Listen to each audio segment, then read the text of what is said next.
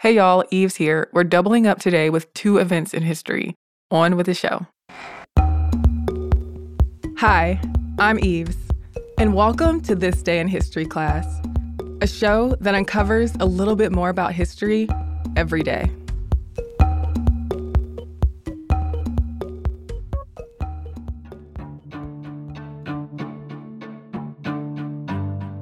The day was January 27th, 1945. Soviet forces finally arrived at Auschwitz, the complex of Nazi concentration camps in Poland, after liberating Warsaw and Krakow earlier in January. We ran up to them and they gave us hugs, cookies, and chocolate, survivor Eva Kor said later. She was just 10 years old when the camps were liberated. We were not only starved for food, but we were starved for human kindness, and the Soviet army did provide some of that, Eva Kor said. Auschwitz was actually a network of concentration, death, and labor camps. There was Auschwitz I, the main camp, Auschwitz II, Birkenau, and Auschwitz III, Monowitz. Originally designed for prisoners of war, Birkenau evolved into a death camp for Jewish, Romani, and gay people, and anyone else deemed subhuman. The majority of people who died at Auschwitz took their last breaths at Birkenau, so when the Red Army arrived at Auschwitz, it was a victory. But the reality was the troops were still at a place where over 1 million people died at the hands of the Nazis and their nationalist, racist policies. More than 600 corpses lay in piles around the camp, and over 7,000 survivors were left behind. But the Nazis had already left. You see, the end of the Second World War was nearing, and Allied troops were closing in on the Nazi camps. So before the Soviets got to Auschwitz, the Nazis at the camps focused their efforts on getting rid of all the evidence of their crimes. At SS leader Heinrich Himmler's orders, the Nazis destroyed part of the gas chambers at Auschwitz Birkenau in late 1944. Well, they did it. They actually forced the Sonderkommando, or prisoners assigned to manage the gas chambers, to take apart the crematoria piece by piece. And in January of 1945, the Nazis blew up and set on fire the rest of the buildings and even burned documents in the streets. As part of their last ditch attempt to cover up their tracks and carry out the mandate of creating a so called Aryan race, the SS called for the abandonment of Auschwitz. As Soviet forces got closer in mid January 1945, the SS sent 60,000 prisoners west, away from approaching troops and into the heart of the crumbling German Reich. What the SS euphemistically called evacuation was really what prisoners more appropriately called a death march. Remember, it was winter in Poland. Sick and starving adults and children alike walked miles through snow, mud, ice, and blizzards, wearing their thin prison uniforms, only to end up at another concentration camp or die on the way there. People who couldn't keep up were beaten and murdered, and many died from exhaustion or freezing. It's not known exactly how many people died on the death marches from Auschwitz, but some estimates put the toll at as many as 15,000 people. But even after all of the Nazis' destruction, evidence of the brutality and magnitude of death at Auschwitz remained. SS Commander Ernst Schmauser had ordered everybody left behind to be killed but guards had deserted the camp. And about 7,000 people who hid during the evacuation or were deemed unable to make the brutal trip to Germany were at Auschwitz when the Soviets arrived, covered in waste and emaciated. Among the ruins, the army found over 800,000 women's coats, tens of thousands of pairs of shoes, more than 300,000 men's suits, and nearly eight tons of human hair hundreds of Soviet soldiers died liberating the camps.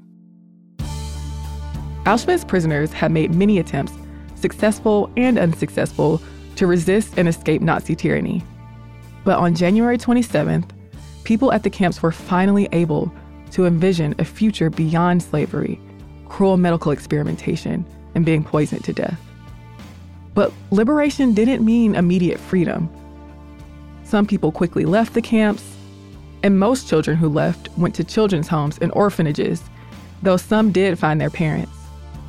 But other former prisoners were incredibly exhausted and sick, and many died despite being fed and given medical assistance. Many Jewish people didn't have homes to go to or faced the threat of violent anti Semitism back at home. And even after physical liberation, the mental and emotional effects of imprisonment at Auschwitz remained. In 2005, the United Nations declared January 27th International Holocaust Remembrance Day. I'm Eve Jeffcoat, and hopefully, you know a little more about history today than you did yesterday.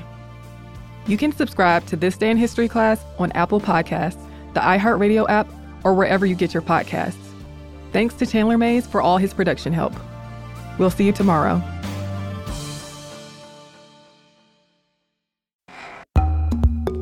Hey, I'm Eves, and you're listening to This Day in History class, a podcast where we bring you a slice of history every day.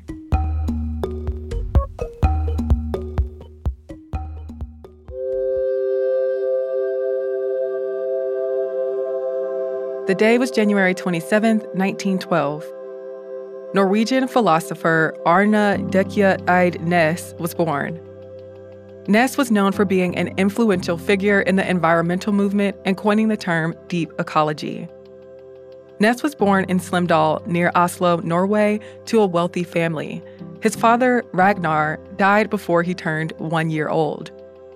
Arne found an early interest in nature and philosophy, by the time he was a teenager, he had already become an adept mountaineer. He also began attending university lectures. Næss did undergraduate work at the Sorbonne in Paris and graduate work at the University of Vienna and the University of California, Berkeley. In Vienna, he worked with the Vienna Circle, the school of philosophers who developed the movement of logical positivism. Næss got his doctorate in philosophy from the University of Oslo. In 1938, Næss finished building a hut in the Hallingskarvet Mountains. He called the hut Tvergastein, and for much of his life, he lived and spent time here developing his philosophical ideas. Soon after graduating, he became the youngest ever professor of philosophy at the University of Oslo.